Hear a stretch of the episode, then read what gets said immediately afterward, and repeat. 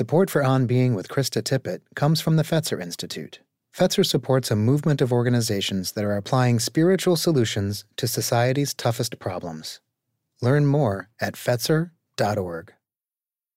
I'm Krista Tippett. Up next, my unedited conversation, including audience Q and A, with Doctor Vivek Murthy. There is a shorter, produced version of this wherever you found this podcast.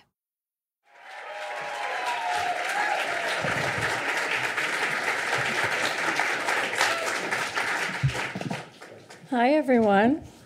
Okay, I'm going to shift the tone here a little bit because, um, oh, it's so good to be in this room again. Um, and, I mean, how many, well, I can't see, the light is bright, but how many people were here uh, for the, for our live taping in twenty twenty on Air Fest? It was, um, it was the last day of the On Air Fest, and um, I th- a state of emergency was declared that day in New York.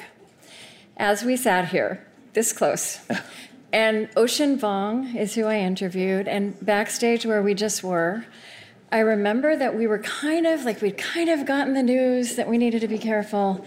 So when we met, we we bumped elbows. But when we finished our conversation up here, we had a big bear hug, because surely things weren't changing that much.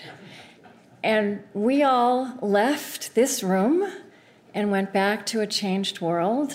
And by that Wednesday, three days later, I was sitting in the On Being studios, sending everyone home from work, hmm. thinking we'd all be back in a month. And nothing's ever been the same again. Hmm. So I, um, you know, I, I want to invoke this memory. Um, not just to honor the gravity of what happened and really what we're all still carrying, um, which I hope I hope this can be, this this hour together can be a way to uh, process that a little bit and, and hold that and honor it, but also to invoke um, a question that I want to ground this conversation, which is, what have, what have we been given to learn? Who are we now? And who are we called to be? Which are questions very much that you are working with out in the world. Um, I also feel like it's really important to name, and this will also be something we'll go into, that there's a lot of despair right now that we don't know how to talk about. There, we're carrying a lot of ungrieved losses, a great deal of unnerving change, um, and what I was trained to do and what I think a lot of us were trained to do is power through. And we're succeeding in powering through to some extent, but it's showing, all of these things are showing up sideways in our relationships, in our organizations, in our country.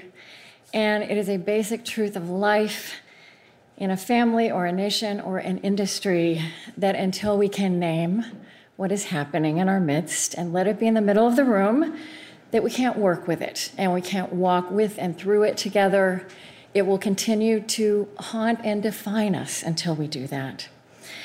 Um, and again, we have great callings coming out of these last three years, and we need a modicum of health and vitality for the imagination and agency and joy that all of that needs if we're to rise and rise together to this moment. And this is where Surgeon General Vivek Murthy comes in. Um, This is what I knew I wanted to talk about here because for me, again, this is where the pandemic started.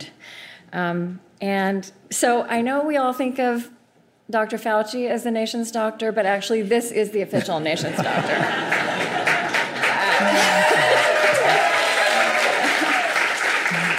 and um, we have had a number of touch points over the last few years, all in pixelated form.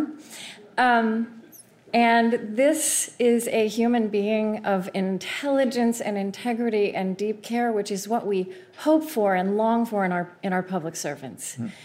Um, and so I'm so glad to have you here. Now, um, um, Vivek Murthy is also, you have served, this is your second tenure as a Surgeon General. You were Surgeon General the nineteenth and the twenty-first. Are you the first person to do it twice? I believe I am, actually. Okay. And I also, I'm pretty sure... But it's sure, not something I planned. What? It's not something I planned. It just happened. I know. Um, you're also, I, I believe, the first Surgeon General to take your oath on the Bhagavad Gita. That's right. Yeah. Mm-hmm. And very importantly in this room, you are the first Surgeon General, I suspect, to host a podcast. That is right. And it's a good one. It's called House Calls, and it's a wonderful mix of, of reflection and conversation and also some brief meditations.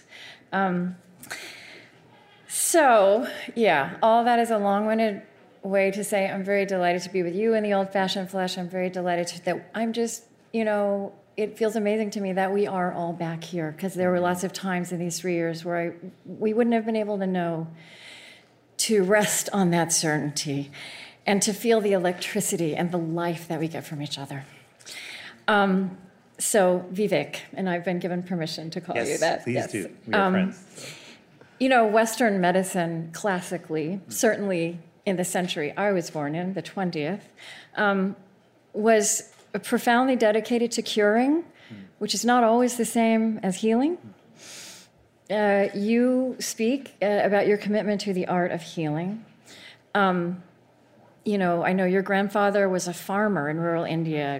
Your your parents immigrated from India. You were you born in Yorkshire in, in the U K? I was. That's yes. right. You went through Newfoundland. You ended up in Miami. Yeah, that's that's a right. really interesting trajectory. Um, your father was a doctor, but I, I'm curious about in this uh, this this background of your childhood and your family, um, where do you trace the roots of this care that you have, this passion for the art of healing? Mm. Well, I'll just say, Krista, just to start, what a joy it is to be with you as well. As somebody who's listened to On Being for many years, long before I met you, uh, I'm just such a fan, but also deep admirer of, of what you do, the dialogue you support. And I will say also that ending up in Miami, where is where I grew up, is what happens when two parents who grew up in the sunny part of South India spend two years in Newfoundland uh, in the icy cold. Uh, what happens is they move to Miami. So that is where I grew up. But my interest in healing really comes from my parents. Because when I was growing up in Miami, they had started a medical clinic there. And it was just the two of them. Uh, my father seeing patients, my mother uh, also caring for her patients in her own way and helping run the clinic. And I spent afternoons and weekends there, watching patients come and go, greeting them. And seeing people come in looking anxious and worried, and seeing them leave feeling less so, knowing that they had a partner in their healing. And that word healing hmm. is so important. I'm so glad you underscored it, because it is different from fixing.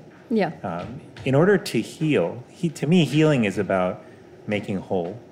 And to be a healer, you have to be able to listen, to learn, and to love.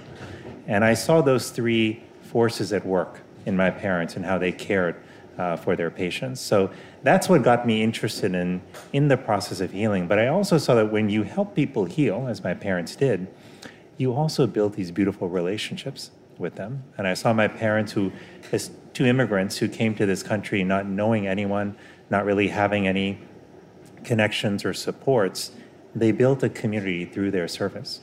Uh, and those relationships were really beautiful. They inspired me ultimately to become a doctor. Mm-hmm.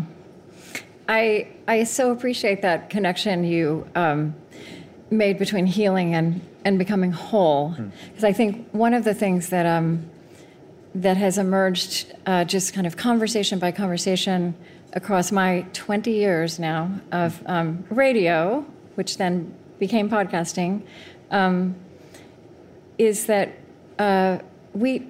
We don't become we be, we don't become whole because of all the things we have going for us or what our strengths are. Um, that that actually the wise people I have have spoken with, um, who actually shift the world on its axis. It, it's it, it is actually it, it it is how they have integrated everything, mm-hmm.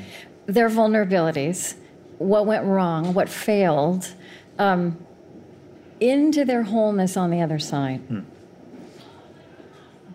Yes, and, and I think that, yes, wholeness isn't something we acquire by stacking achievements or checking boxes or acquiring products or, or consumer goods.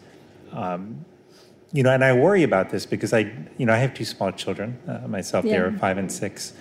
And I'm thinking often about the world that they're growing up in and what is that world telling them about who they should be and what success is.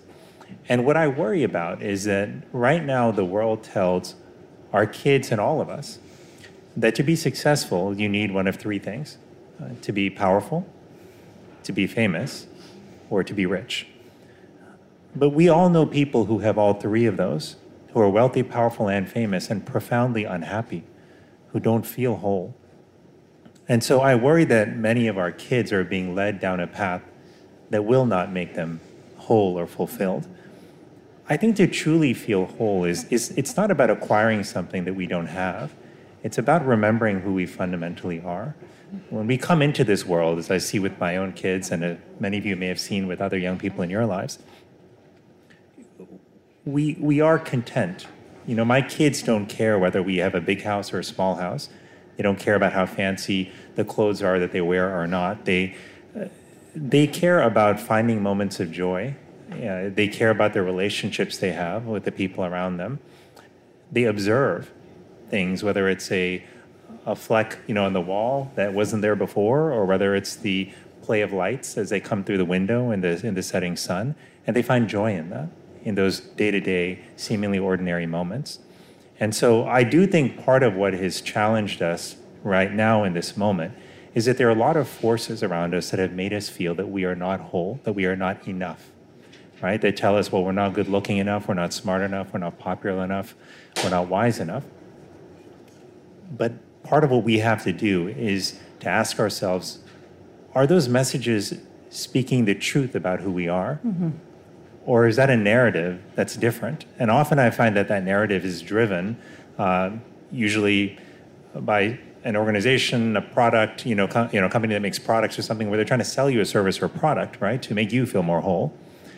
But I think part of healing to me is about recognizing what we already have inside of us, mm-hmm. coming to trust that, coming to rely on that, and ultimately coming to find fulfillment in who we are.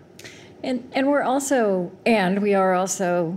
living with a great deal of brokenness and rupture. Mm-hmm. Um, and and some of what is broken we understand wasn't good for us, right? But we but we but we have to um, we have to work with that. And you know, I so I think all the things we're going to talk about, they're they're about the pandemic and they're mm-hmm. not about the pandemic. There are things the pandemic accelerated that were already true. Um, there was this striking sentence by Ed Yong, the science journalist, um, in The Atlantic last year. If you've been swimming furiously for a year, hmm. you don't expect to finally reach dry land and feel like you're drowning. Hmm. So, so again, so I think what I what I want us, you know, if we think about, um, well, first of all, I, I want to name that you lost ten family members to COVID. Is that right? Hmm. Yes. In the United States and in India. Mm-hmm. Um. And I've been I've been so admiring of how in your in your role you are you are in workplaces, you're in schools, you're with the United the Council of Mayors, right? You're with every kind of institution and community that we create in this country, and you've been so clear that you're interested in um, how we can heal not only from COVID but also from the isolation that existed before COVID. These things that are That, that we just see that much more clearly and feel that much more clearly. So um, if we think about the way we're orienting this is, you know, let's talk about this for the sake of how we reach for health and wholeness in the world ahead. You know, how do you start to characterize or diagnose um, this moment we're in and what's behind it? Like, what is the mm-hmm. core distress that we can name in order to grapple with? So this is at the heart of what I think we have to grapple with as a country, and really more broadly as a global society, yeah. which is that there is this sense uh, that I get when I talk to people all across our country that people are feeling worried, they're feeling anxious, they're feeling pessimistic about the future.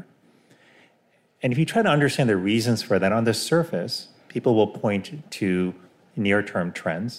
They might point to something like inflation, or they'll point to COVID itself, or they'll point to other structural challenges. But I actually have come to believe it's something deeper that's happening, uh, because even when uh, inflation was low and when unemployment remained low and uh, the economy seemed to be doing very well, people still didn't feel great, right?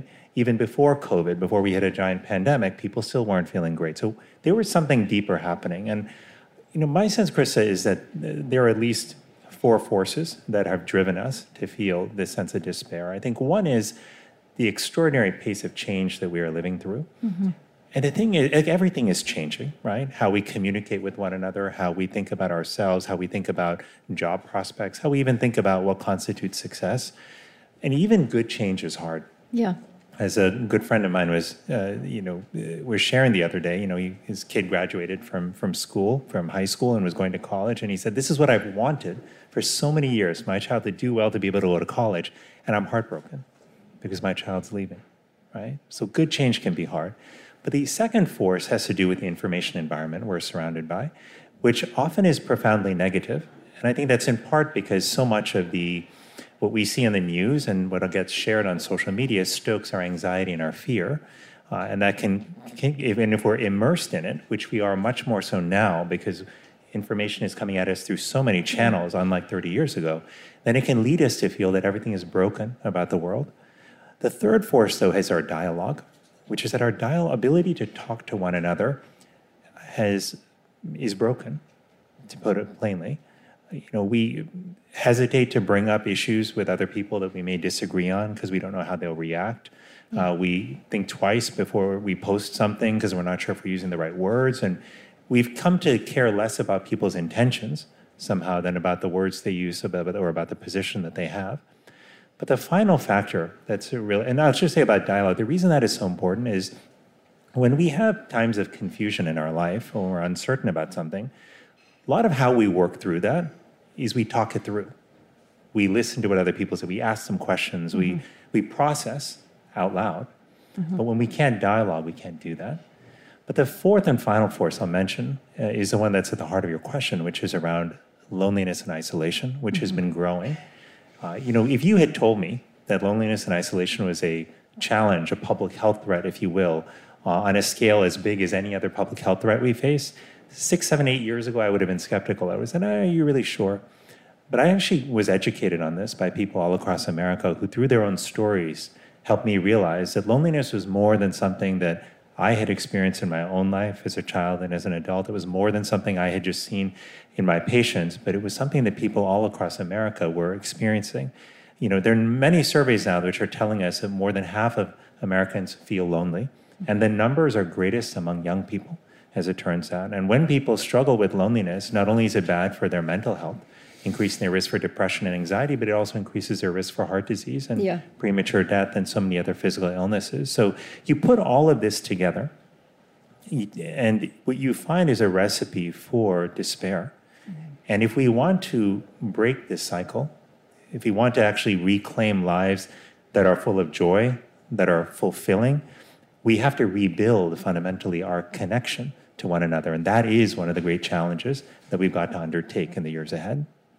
And, you know, I think that um, these these many faces of despair um, often are discussed and uh, and kind of fretted about mm. um, under the headline of mental health. Mm. And I think you and I, I think you and I on Zoom a couple times in this last couple of years have talked about how the irony that when we use the phrase mental health right now, what we actually mean is mental distress. Mm.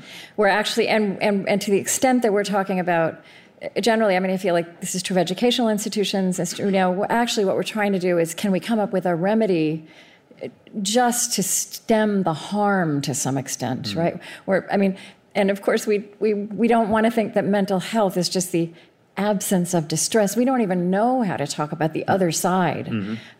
Of beyond just the absence of distress. And I and I also feel like the language of well-being and wellness also, um, there's a lot of good stuff happening in both of these spheres, but it also is actually more remedial often than, it's just about helping you, you know, calm down for a minute so you can get through the day. Um, so I'm I'm fascinated, and I think it's really useful. So I think I think part of what I'm I'm, I'm always so interested in how the importance of the words we use. Mm. So I feel like if some of the words we use around this are a bit, a bit overused and amorphous, um, I think that one thing you're doing with your uh, emphasis on loneliness and isolation is a way into all that. Mm. It, it isn't to describe all of it, but I think you've done so much investigation that it really is kind of at the heart of it. Um, And one thing I, I know you've said, though, is also that um, that young people don't, that that's not a word that, you said young people, I mean, in the, if you study it statistically, mm-hmm. feel this, but it's not necessarily the first word they reach for. Yeah. So just to kind of break that open, you know, what what what are we talking about in terms of, you know, what people are feeling, but what are the, what are the, um, you know, what does this call us to collectively? What what are the what are the ramifications for our life together? Well, the ramifications to not being connected could not be more profound, because we have, over thousands of years, we've evolved to live in connection with one another. Uh, that seems perhaps a little counterintuitive in the current age, where we seem to, in modern society, value independence, and we define that as not needing other people, not being, not needing to rely on anyone else, being able to do everything on your own. But that person who, thousands of years ago, when we were hunters and gatherers, tried to do everything on their own and go it alone, like, we know what happened to that person. That person got eaten by a predator, or, or they died from an insufficient food supply. We learned over time that it's when we built trusted relationships with one another that we all did better, that we lived longer, that we were safer, we were more fulfilled. And the thing is, even though our circumstances are so different now, fundamentally, our nervous systems haven't changed. The same, the same right? nervous system. They, yeah. they are very similar to where they were thousands yeah. of years ago, such that when we are separated from one another, it actually okay. puts us into a stress state. Now, stress in the short term, to be clear on this, because to your point about mental health, one of the many things we talk about in mental health is stress too. Well, what is that? Stress is not necessarily always bad. Short-term stress can actually improve your function, right? You think about the stress you might have right before a race, or before an exam, or before asking somebody out on a first date. Um, I felt all of those stresses. uh, but that stress, when it becomes chronic, when it's long-term, that's when it becomes destructive. And that's why loneliness, I would think of it like hunger or thirst. It's a signal our body sends us when we're missing something we need for survival. And if we re- respond to it by seeking out connection and experiencing it, then then we're okay. But the chronic loneliness is is what pushes us in a bad direction. Now, we talked a little bit about some of the health effects of that, right? Yeah. Increasing our risk for anxiety, depression, and physical illness. But outside of health, there are also really important ramifications for individuals and society. We know that when people struggle with that sense of disconnection from one another, loneliness, when they don't feel like they belong, it actually impairs their function in the workplace. Uh, it reduces productivity, creativity, and engagement, and ultimately retention. Uh, it impacts how students perform in school. It impacts our level of civic engagement.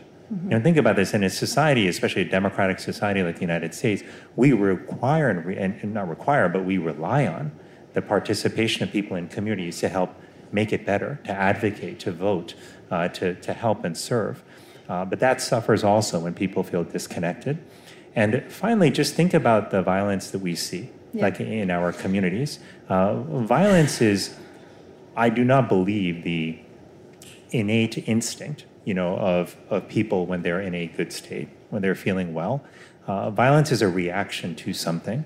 And uh, some people may react to loneliness and distress by going inward and, rece- and retreating from everyone else. Others may lash out uh, at others. But however you look at it, the consequences to individuals, organizations, and society of loneliness is really profound. And that's why I think what we have to do as a society is ask ourselves, what has led us here to a place where we evolved to be connected, yet we feel so disconnected, and where some of the technology that we were promised would actually help build connection and community seems in many cases to have led us in the opposite direction. Yeah, well, we we invested we invested in the technical, the technological connection, but not the quality of that connection. Um, yeah, I mean, so I I would like to. Some things I think have come have have been released just in these last weeks, as I knew I was going to speak to you, that are very hard, that speak to this. I think um, it, it is so useful, though, to see this as a whole picture, right? To see mental health and the violence in our society as public health crises with human roots. Um, There was a New York Times article um, just the other week where they had uh, profiled the signs of crisis in fifty years of mass shootings. Um, a third of them were from the last decade. And I think one thing that just infuriates me every time this happens, and it happens with such regularity, is that there's this, the journalists will say, we're still waiting news of what the motive was, mm. right? As though there's some rational thing that will help us understand it. But what we have, and I think what this But this Times journalism does is it kind of, it's a picture of of human despair. It's a picture of uh, of diagnosable mental health issues. And, you know, here were some of the things, and they were almost all men. You know, one of the things, it's very, there's a lot of new research also on the terrible state of the mental well-being of girls, mm-hmm. which I'm sure terrifies you as the father of a girl. Um, And also what's in all of that is that boys struggle in silence. Yeah. But then there is this picture of boys and men. You know, here are some of the things that that that will, that these people will say. He suffered from severe back pain, right? He thought his coworkers were conspiring against him. He dropped out of college and lied to his parents about it. Um, he had intense mood swings and alcohol, alcohol problems. He believed he was straying from his faith. He'd been isolating himself from his online friends. He was evicted from his condominium. He stopped communicating with his mother and ex-wife or his mentor, his old boss, jealous when his girlfriend started dating someone else, depressed, broke, isolated, angry, had no friends, distressed his wife had left him, forced to resign from job, hostile to neighbors, needed knee surgery, wife and daughter left him. The conclu- concluding line of this was, mass shooters live among us. They are us. They are, for the most part, the men and boys we know, which is a really scary way to frame it. But I think, to your point, what we're talking about is human despair, and it is actually something we can name and work with. If we work with it as despair, we all, there's almost like a pathological resistance we have in the society to naming the human, underlying human root conditions of, of so, social problems.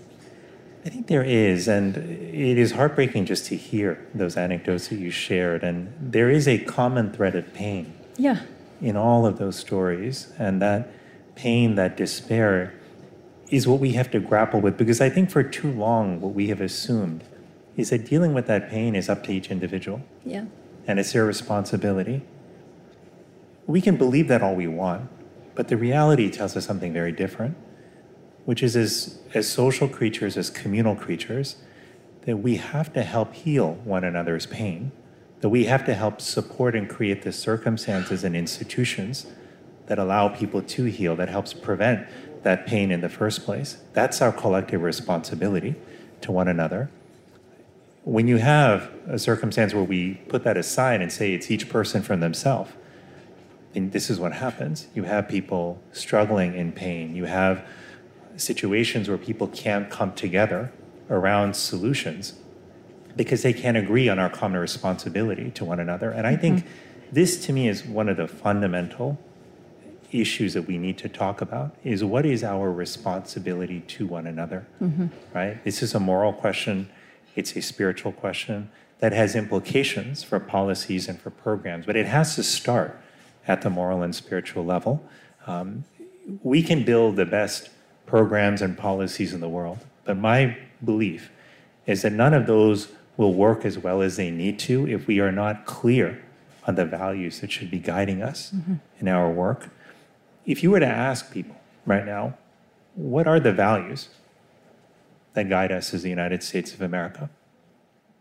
I don't know that you would get a clear, consistent list of values. You know, everyone may have their own sense of what that is.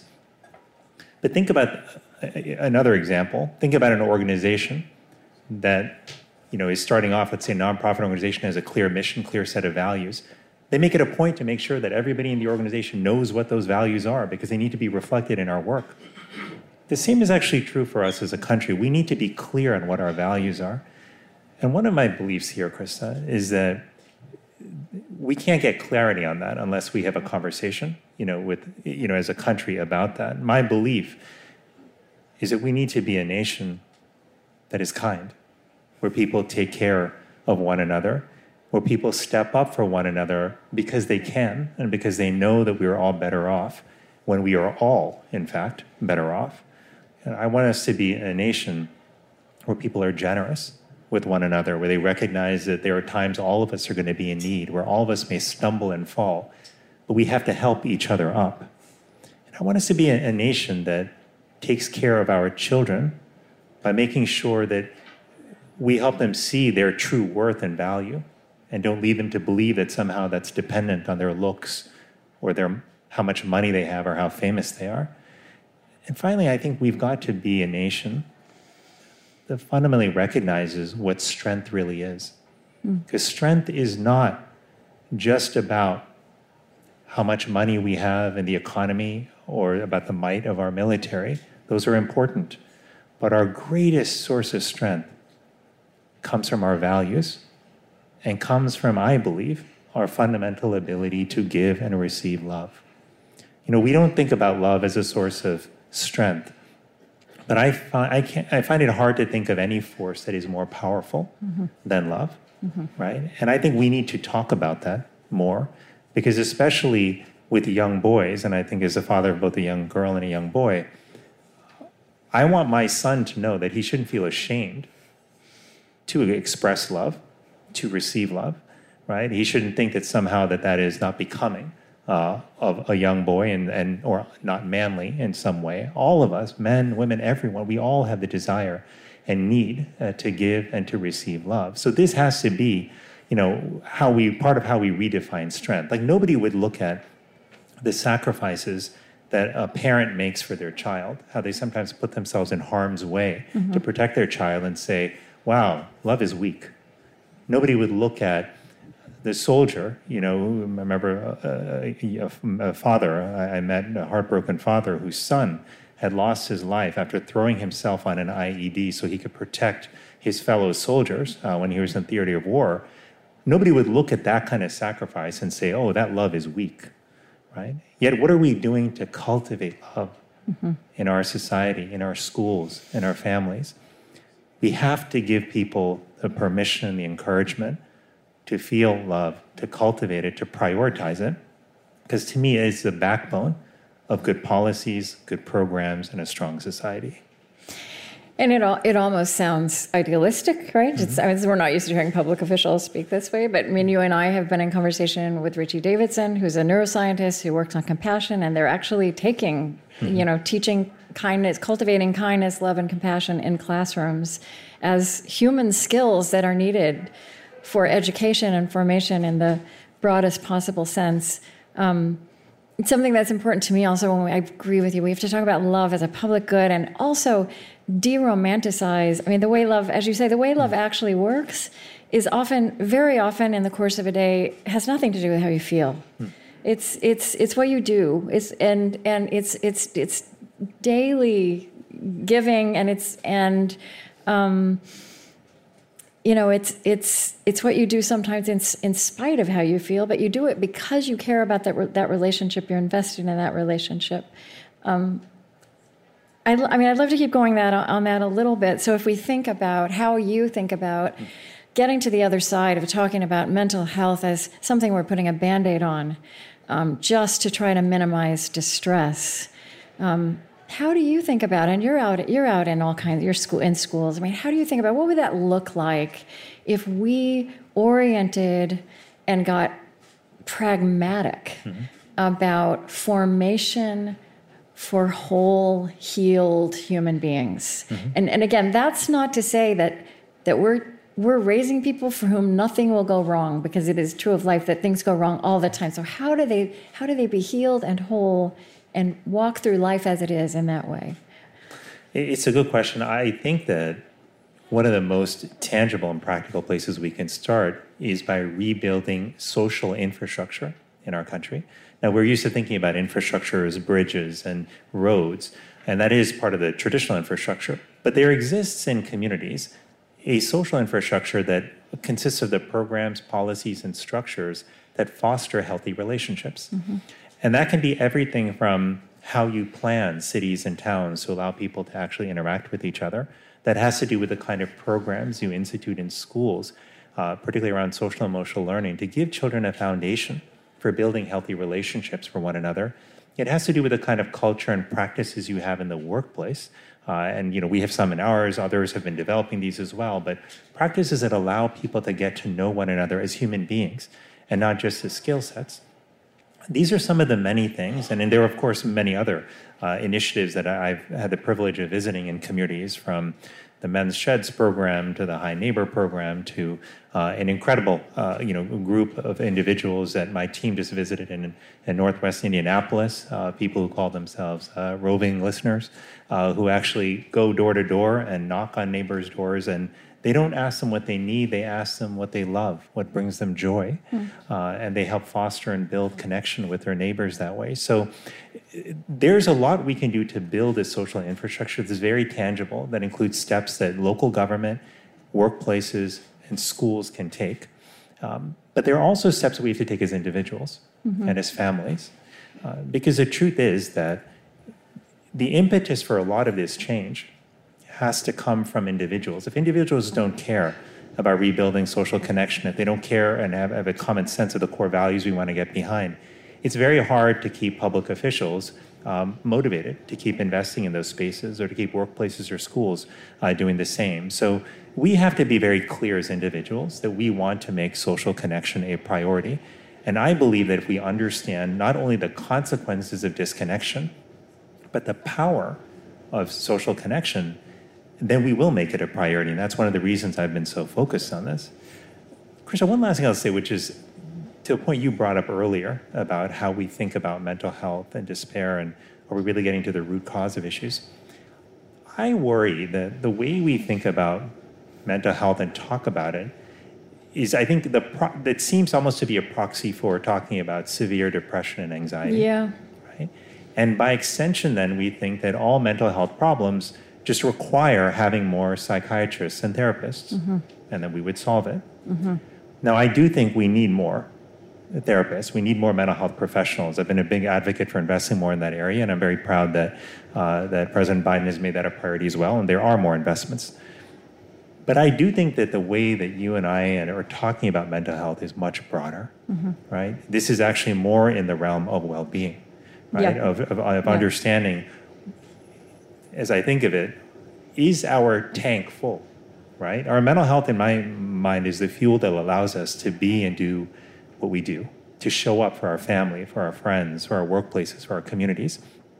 And if that tank is empty, mm-hmm.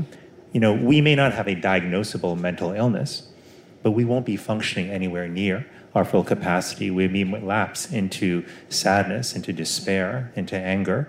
Uh, and so this is about more than diagnosable mental illness, as important as that is. This is about improving our overall level of well-being. And this is where social connection is one of the most powerful tools uh, that we could foster. And it's so it seems so simple that just building relationships could contribute to those outcomes that we almost uh, yeah. don't believe it. And if I told you, Chris, I was, if I said, hey, I went into my backyard and I made this pill, and it's pretty amazing, uh, and it's free, and if you take it, uh, it will actually improve your health.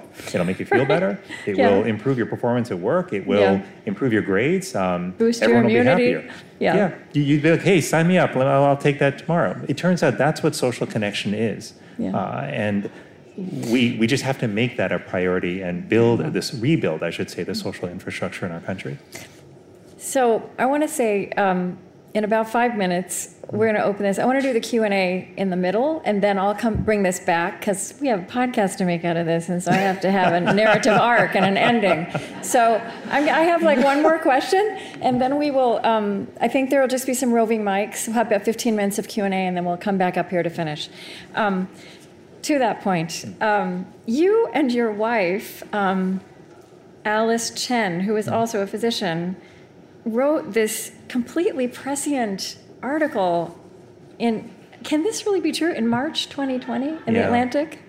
I, when I read the date, I couldn't really believe that it was March twenty twenty.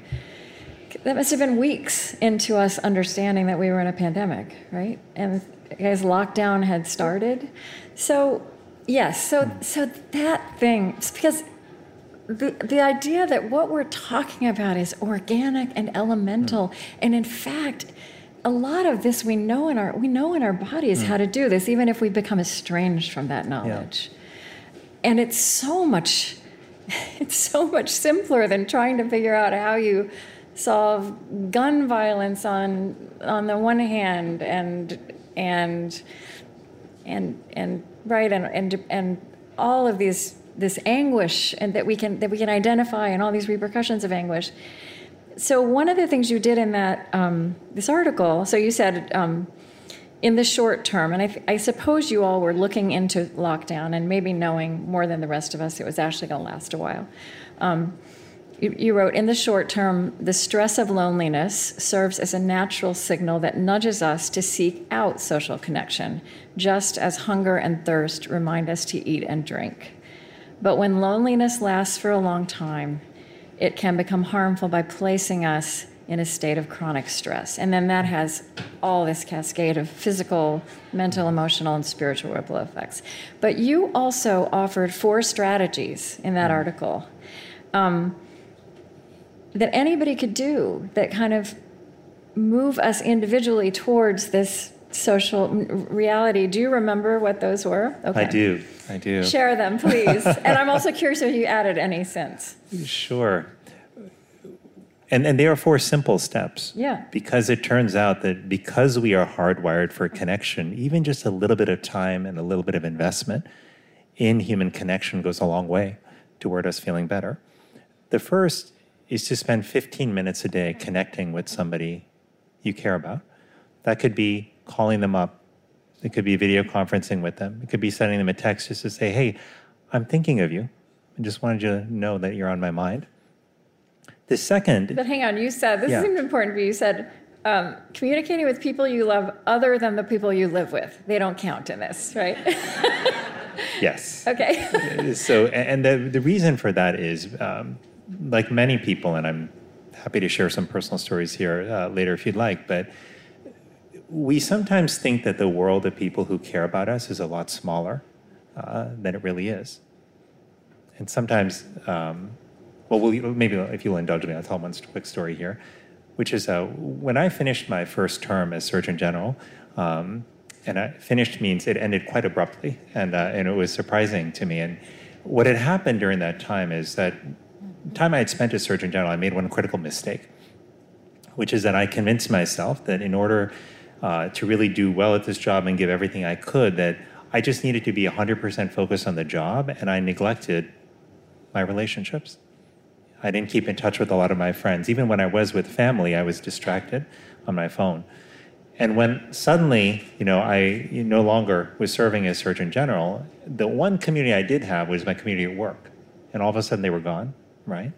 And I felt profoundly alone. I actually sort of sunk into this deep sort of abyss of loneliness for a long time. And I remember seeing a friend once on a trip to Boston. And she said to me over breakfast, she said, Vivek, you know what your problem is? I said, your problem is not that you don't have friends. I said, your problem is you're not experiencing friendships. She said, if you called any one of those people who you had lost touch with, they would be more than happy to talk to you, much happier than you realize. So she said, you have to get over your shame and your sense of embarrassment at not being in touch and just reach out, and you'll find the people are also hungry for human connection. So that's why that fifteen minutes with people Uh, you care about outside of those you live with can be powerful.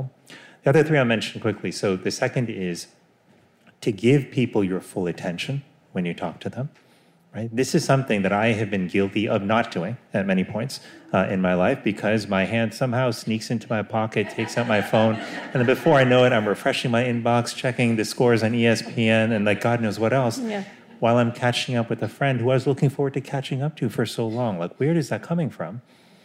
Well, it's not just a failure of willpower per se. You know, these devices were designed specifically to pull you in and to keep you on them.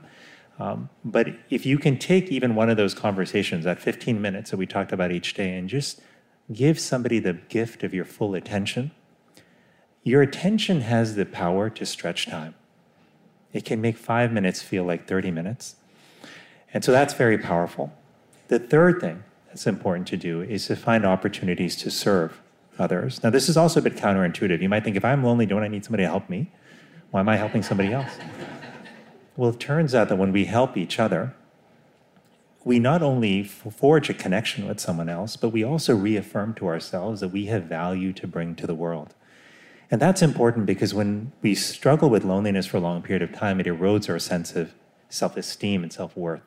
We begin to think we're lonely because we're not likable, that it's our fault somehow. But service shortcuts uh, that circuit uh, and help us feel more connected to others and ourselves. And the fourth and final one is around solitude. Yeah. And this also is counterintuitive because mm-hmm. you might think, solitude, if I'm lonely, do I really need more time alone? But loneliness is not so much about how many people you have around you. It's about whether you feel like you belong. It's about whether you truly know your own value and feel like you are connected to other people. It's about the quality of your relationships with others and yourself. Solitude is important because it's in moments of solitude, when we allow the noise around us to settle, uh, that we can truly reflect, that we can find moments in our life to be grateful for.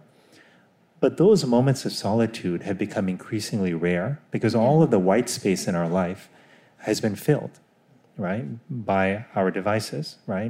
Back in the day when I was waiting for a bus, that's time I would just sit down and I would think. You were actually waiting. Right? I was actually waiting. Yeah. Right?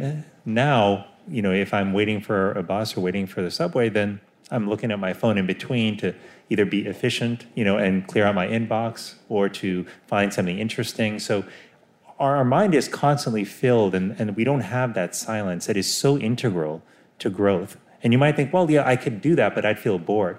Boredom is not a bad thing. No. Boredom can be generative and creative. So anyway, these four simple steps uh, are things that you can do. And that solitude, by the way, it can look different for each person. It might, and it just it can just be a few minutes. It could be a few minutes sitting on your front porch before the day begins. It could be a few minutes in nature, a few minutes in prayer, mm-hmm. a few minutes in meditation, a few minutes listening to music uh, that inspires you or stills you.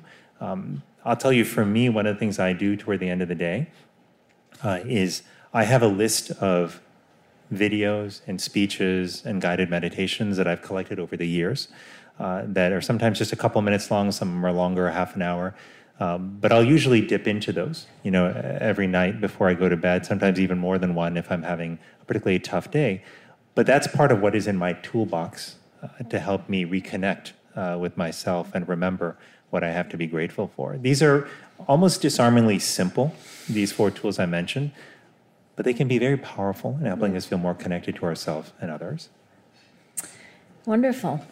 So um, let's... Um Let's have fifteen minutes or so of what's on your mind. And I can't see very well because this is a bright light, but you probably can.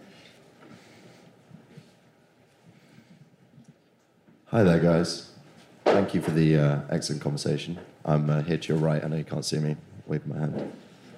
Um, so uh, I've got a question for Vivek. So you mentioned earlier that the values that we have in America we don't have language for. And Krista, you mentioned that until we have language for something, we can't really understand it, we can't really play with it. Now, it seems like one of the baselines of this conversation is that connection thrives on collaboration. And so, Vivek, if you were going to give some language to some of the values that we might be able to share in the U S that promotes collaboration, what would you say those are? Hmm. Well, that is a great question. And Uh, and I couldn't agree more with Krista, that language really does matter. Uh, it gives us a way to be on the same page about what we're talking about. To, to me, the values, they need to be at the heart of what we build and strengthen in our country and around the world. They're la- values that emanate from love. Uh, because I do think that fundamentally, uh, you know, we are motivated and driven either by love or fear, right? And each has its own manifestations. You know, love can manifest as kindness, as generosity, uh, as compassion, as service. Fear, though, can manifest as anger, as jealousy, as insecurity, as rage. And we see a lot of fear uh, manifesting in society right now. We need to anchor ourselves more to love. And so the values I speak most commonly about are love and those that stem from it, specifically kindness, generosity, uh, and service. To me, these are anchoring root values that we can build institutions around, that we can raise families around, uh, that we can build communities around, and that we can ultimately create a stronger country around. You know, um, something I think that you and, again, this conversation with neuroscience that we're we're both have, have engaged, the thing about those values or virtues, really, a virtue of being generous or kind or loving, um, you know, one of the things we're learning uh, or relearning is that we can change our brains through our behavior, mm-hmm. that virtues and these ways of being, these values, may not be something you grew up being taught. They're certainly culturally not. We, that's not what we imbibe. Like, and even if we pay lip service to some of these things. So you can actually, and I've I've done this, like you can actually say, I'm going to act like a kind person acts, right? I'm going to act like a generous person acts. And that will literally, well, first of all, it's an interesting experiment to try, especially if you feel like this is not how you naturally are. But it will literally rewire you. That's so true. Yeah, and, and I think, again, it is because we are hardwired for so much of that. And yeah. It's true with smiling at other people as well, right? If you are not inclined to smile at strangers, right, because you think, that's weird, people don't do that, they'll think I'm stalking them, whatever the reason is, right? But if you just practice, the next time you're walking down the street, just smiling at the people that you uh, encounter, that you pass by, even if you don't say a word to them, just smile.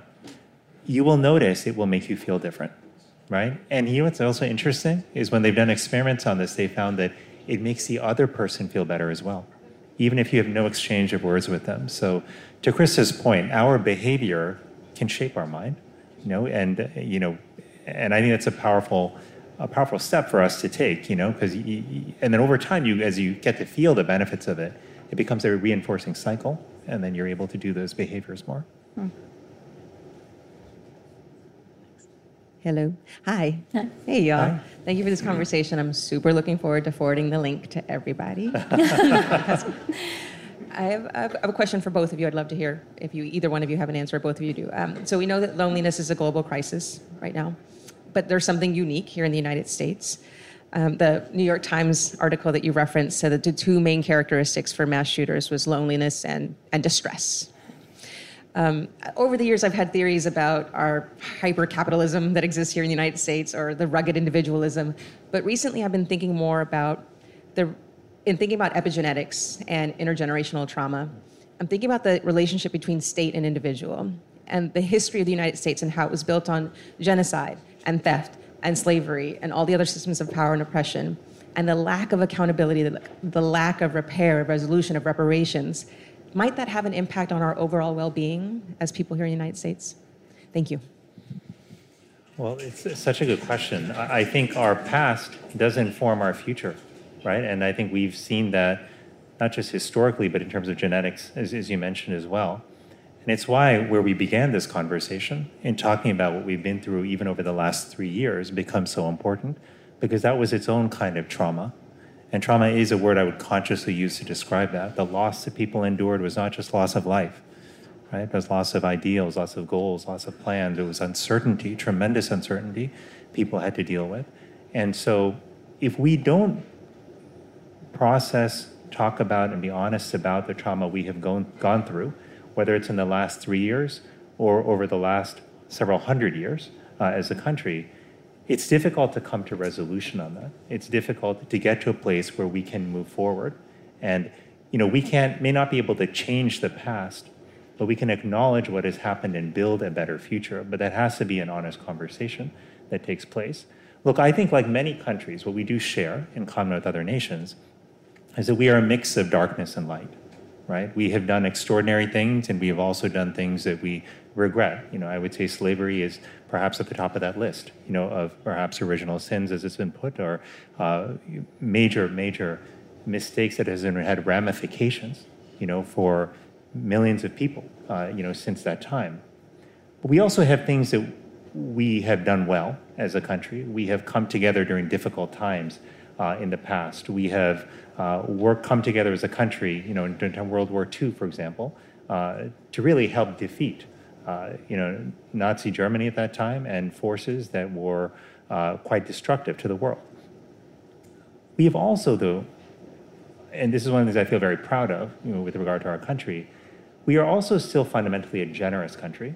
You know, it's still striking to me that whenever there's a natural disaster anywhere in the world, the country whose individuals come together and give the most is the United States, right? Despite all the, you know, that may be wrong with the world, there is still light. And so I think to, to really be able to move forward as a country, we need to be able to do two things. We need to be honest about the darkness. We need to be able to have conversations about it. We need to be able to hear other people's pain, even if we don't experience that pain, because we should recognize that our collective interests matter, right? And it doesn't matter if we don't all feel the same thing, just like in a family, right? Like, I may not feel the same thing that my sister feels, but if she's in pain, if she's in pain, I want to know about it. I want to understand it, and I want to be a part of addressing it, because that's what a family does. And we also then need to be able to focus and lift up the light. What I do worry about in this uh, day and age is that the information environment we're surrounded by is so negative that it makes us feel like everything is fundamentally broken, that nobody does care about these deeper issues uh, that we are grappling with, uh, and that everyone is out there just for themselves. But I actually don't think that that's the reality, right? And one of the privileges I've had as I've traveled to countries, uh, to communities around our country, and seen the movements that are building locally, you know, and I mentioned just a few in Indianapolis and in other parts of the country, but seeing those movements where people are stepping up to look out for one another, to build relationships with one another, to form solutions that can lift everyone up in their community, those are the solutions that we need to be shining a light on more, that we need to be learning from more, that we need to be scaling and expanding. And so you bring up a, a very good point. Uh, and I think it, to me, this is fundamentally where social connection comes in as well. Because when I have a connection to someone else, I start to care more about what they're going through. I start to care more about understanding their history and their past. I start to care more about helping to get to the root of their problems, even if their problems don't seem like they're my problems, right? And we've got to build that brotherhood, that sisterhood, uh, once again in America, because we can't continue down a path where, you know, where racism is just one group's problem, where, you know, gender inequality is just women's problems. Like, these are our collective problems, right? And we've got to address them collectively with the same fervor, the same commitment, the same love that we would in a family. Yeah, yeah. Thank you very much. You're incredibly inspirational. Um, I'm so sorry, I can't speak very well okay. because uh, I had a brain injury just before the pandemic, um, a very serious one. Um, oh. But I, so bear with me. Um, uh, I wondered, you both mentioned technology and the sort of um, the the idea of we all have it in our back pocket, and that the the promise of technology and the connection that could happen through technology and the tech companies and the software that is built around and into the algorithms and all of the other things that are going on behind the curtain, basically.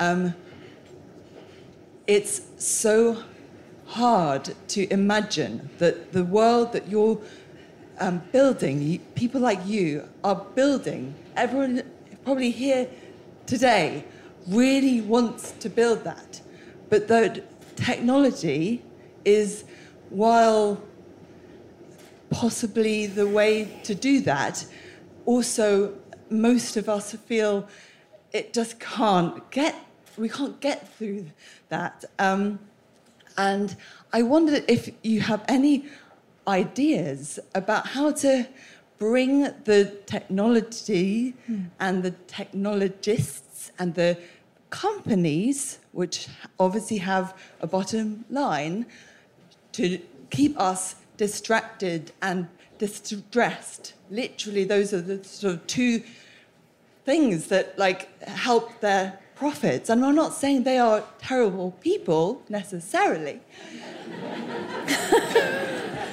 Not all of them, anyway. um, but I feel like we can't get there unti- unsu- unsu- un- unless something m- co- like fundamentally changed.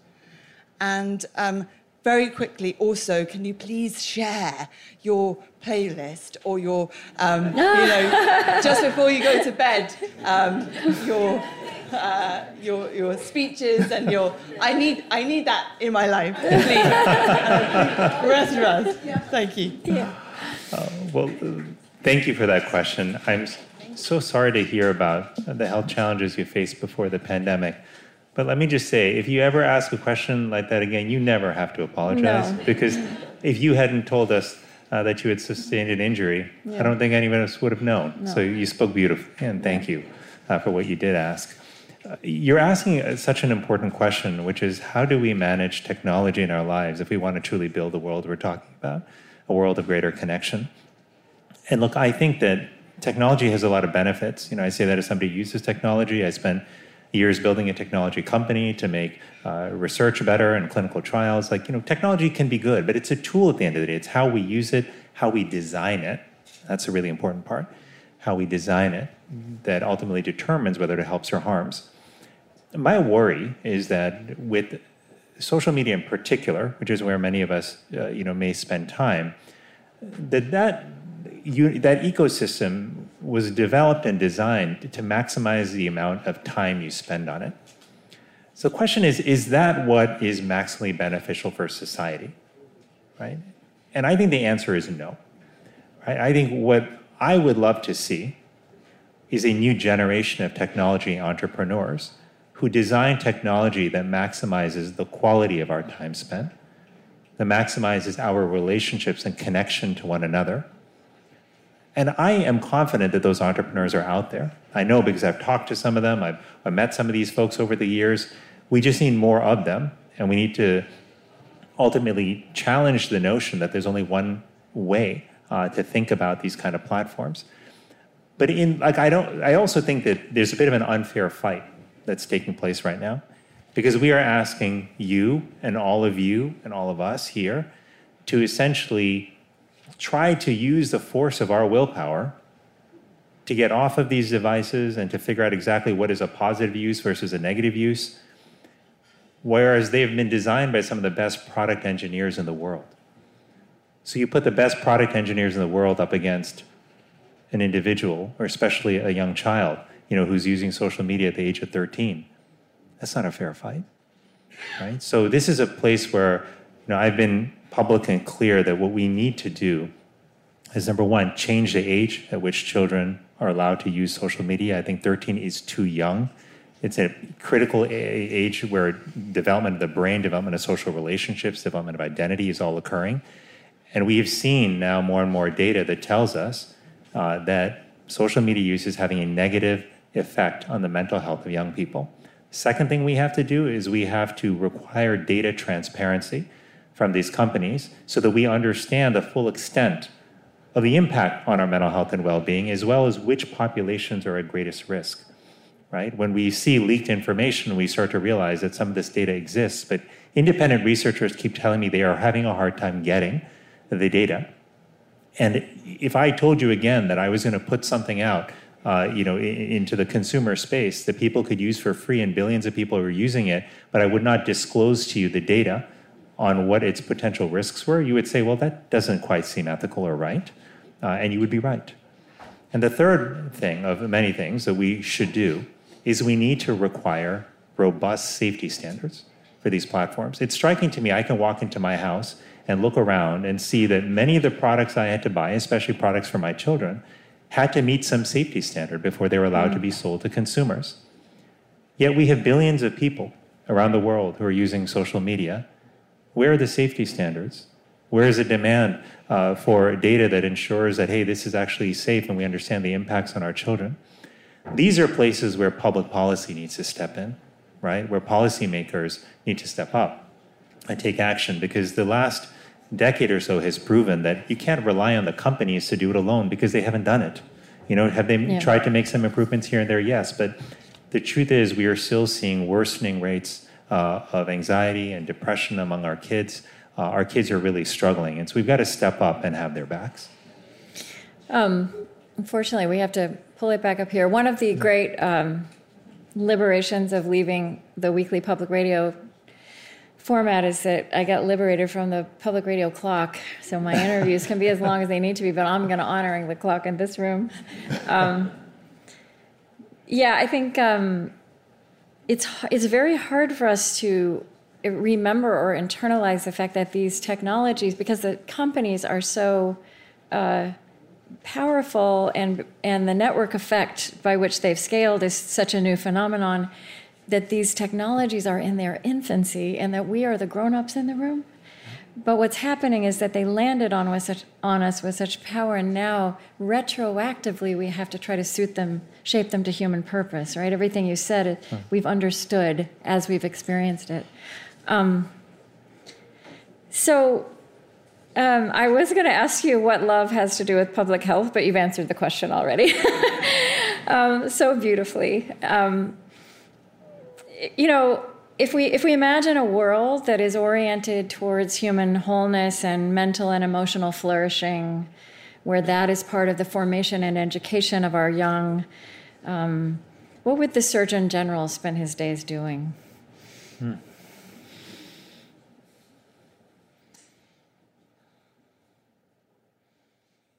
To both build a world that's oriented around healing, around supporting our young, supporting everyone, but also to maintain that world. It means that we have to make sure that we're talking about it, that we're keeping it in our hearts and raising it up as a priority, that we're continuing to focus on it. Because if we take something for granted, it starts to disappear, right? There was a time perhaps in parts of society where we were far more connected than we are now. But I suspect we may have taken that for granted and allowed the forces of change and technology to sweep in and then sweep out many of those connections that we had. Look, I think that for every generation, there is a moment where they face a moment of existential change, where there are forces uh, that are visited upon society that threaten our way of life and our way of being. And it's up to that generation to figure out how to respond. To me, this is that moment, and we are those people who have to take it upon ourselves to stitch together the social fabric of our country once again, because it is the foundation on which we build everything else. If you want effective policy to address climate change, if you want effective policy that ensures that we have more support uh, for people so they can be with their families when they're ill, if you want effective policies to help strengthen education in our schools, you need social connection, because it is only when people care about and are vested in one another that they advocate together, that they move together in the same direction, recognizing that a solution to someone's problem, even if it's not my problem, is a solution that we all need, because we are one people and we are united. And so how do we build that broader movement? Well, it starts with the actions that we take in our day-to-day lives. How do we choose to treat other people? Is it with reflex indignation, or is it with respect and a desire to understand where they're coming from? How do we prioritize relationships in our own life with our attention as well as with our time? Do we choose to speak up for other people in the public square, even if their concerns aren't the same as ours, but because we care about them? And do we choose to support leaders who reflect our values? These are the decisions we can make as individuals that can shape the world that we live in and the world that our children inherit. You know, this is to me very personal, because to me this is about my children too. You know, before my son was born six years ago, uh, I still very distinctly remember that moment of sitting on the, uh, the bed next to my wife and looking at the pregnancy test indicator that indicated that we were going to have a child. And uh, I was incredibly excited. I was just thrilled. I was also incredibly scared at whether I'd be able to do what this child needed and be the father uh, that he needed. But what also worried me in the days ahead was wondering about what kind of world uh, my son was coming into. Mm-hmm. Was this going to be a world where people would be kind to him, where if he stumbled and made a mistake, people would forgive him and give him another chance, where he would do the same for other people? Was it going to be a world that was driven by and informed by the core values of love, of kindness and compassion and generosity? Or was he going to be in a world that was driven by fear, where people were pitted against each other, where everyone was looking out for themselves? I know what kind of world I want for him. It's the former. That's the same world that I want for all of our children and for all of us. But that won't happen by itself. It will only happen if we make a conscious decision that this is the world that we want to live in, and that fundamentally this is who we are. Yeah. That we are not mean, angry, bitter people. But in our hearts, we are kind, we are good, we are decent, and our capacity to love and to be generous and to serve has no limit. And it's a muscle that the more we use it, the stronger it gets. So that's what we have to recenter on, like in this moment. All fundamental change begins with identity, with a question of who are we and what are our values. And so this is the time to get real clear on our values. And if we do that, then we will be the generation that this time needs, a generation not defined by age, but really defined by spirit, by vision, and by values. Uh, the generation that years from now people will look back on and say, that's when things changed. That's when we turned the corner and built the world that all of us deserve. Um. I, I watched a, a speech you gave to the U, I think U S Council of Mayors, and I, I meant to warn you about this, and I didn't. But I you you gave you gave them a little bit of a kind of a benediction, kind of a short meditation invitation as they went back out into the world. And I, I wondered if you might do that in this room too. And we're we're in a room full of audio makers and storytellers and podcasters, and and I do think of, well, first of all, I think of podcasting as an a new form of radio, and a new fireside. Yes. Um, and of course, um, around the fireside, from time immemorial, we also told true crime stories to each other. Yes. Right? It's, it's not all sweetness and light, um, but it's it is a human space, and um, and it's a place also where we remind ourselves what it means to be human and that we're not alone in this. Um, so.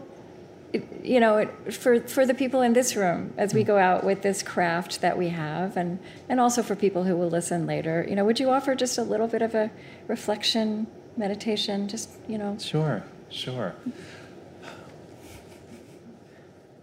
So I'll share with you something that I do in my own life, a tool that I reach for when I'm having those moments where I feel alone, or I'm starting to fear the despair, feel the despair creeping in.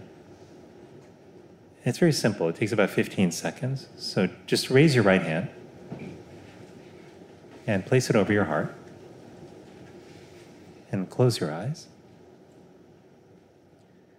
And I want you to think about the people who have loved you over the years, the people who have been there for you during difficult times, who have supported you without judging you, and who stood by your side even when it was hard. Think about the people who have celebrated your moments of greatest joy with you, the people who saw your successes as theirs, the people who derived such pleasure and fulfillment from seeing you happy. Just feel their love flowing through you, lifting you up, brightening your mood, and filling your heart. And know that that love is always there, even if they're not physically with you, because you carry that love in your heart. And know that you are and always will be worthy of that love. It came to you because you deserved it. And now open your eyes. What you felt in that brief meditation, that was the power of love. That is the power of social connection. That is our birthright. It's who we were designed to be and what we were designed to experience. All of us, regardless of what walk of life we're in, we have the ability to shine a light on the bright spots, whether those are relationships that bring joy or movements in our community that are helping grow connection. It's where we choose to focus our attention. It's where we use our power to focus the attention of others that ultimately determines whether or not we create more light in the world or more darkness. But I just want all of you to know, just as I want my own children to know, just as I remind myself as well, that we are all worthy of love and connection. Even in those moments where we feel that we perhaps aren't, even those moments where we feel like we're the only one who might be struggling, the truth is we are not alone, right? There are others out there who want what we want, a world that is more connected, a world where we can actually be there for one another, a world that's actually powered by love. And that is within our grasp. We only have to see it, to name it, and to start taking actions in our day-to-day lives to build that world and reflect those values. And when we do, we will experience what one of my mentors in medical school told me years ago, which is she said, Vivek, when you stand in strength, you allow others to find you. And every time you act out of love, whether that's to a member of your own family or a moment of kindness you express to a stranger, you are telling people around you that it's okay to give and receive love as well. You're inspiring people to be a new way and to be a new person in a world that constantly seems dark. You know, in a world that is full of despair, small acts of kindness are radical acts of defiance. Mm-hmm. And they're the force that we need to ultimately build the world that we all need. So, what a joy to be back at On Air Fest, and what an honor to bring Vivek Murthy with me. Thank you. Thank, Thank you, you so much, Krista. Thanks, everyone.